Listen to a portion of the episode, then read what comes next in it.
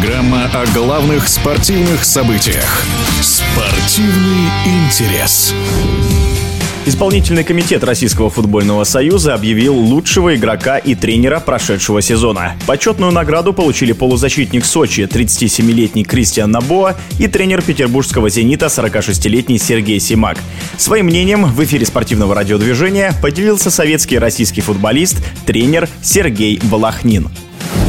Семак заслуженно, на мой взгляд, признан лучшим тренером сезона. Что его отличает от всех? Ну, наверное, его постоянный поиск оптимальной модели конкретно к тем футболистам, с которыми он работает. Ну, мы видели, например, у него была сначала одна модель с Дзюбой, да, и потом, когда пришли бразильцы, как он изменился и изменил игру, и она стала, наверное, еще лучше, приобрела какие-то краски такие интересные. Я согласен, что он, его признали номер один, это уже не первый год, да, и И, ну, знаю, работая с ним вместе в сборной, что это очень глубокий человек, досконально все изучающий и знающий. Как вы думаете, может, Семаку уже пора работать в Европе?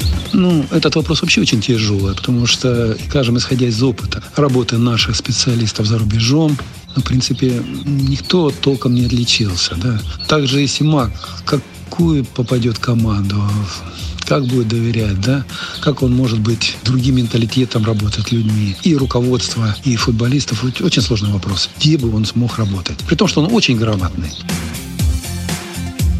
Но было очень давно у нас играет. Я даже помню его дебют. Играли еще будучи, когда я работал в Ростове против него. И как он рос, все это было видно на наших глазах. Все-таки он не раскрылся, допустим, в «Зените», да? При том, что он очень хорош был в Ростове, очень хорош был в Казани и сейчас великолепен в Сочи, да? Что этому способствует вообще? Ну, конечно же, он очень одаренный парень. Очень хорошо чувствует игру, видит хорошо поле, да? Предугадывает очень хорошо.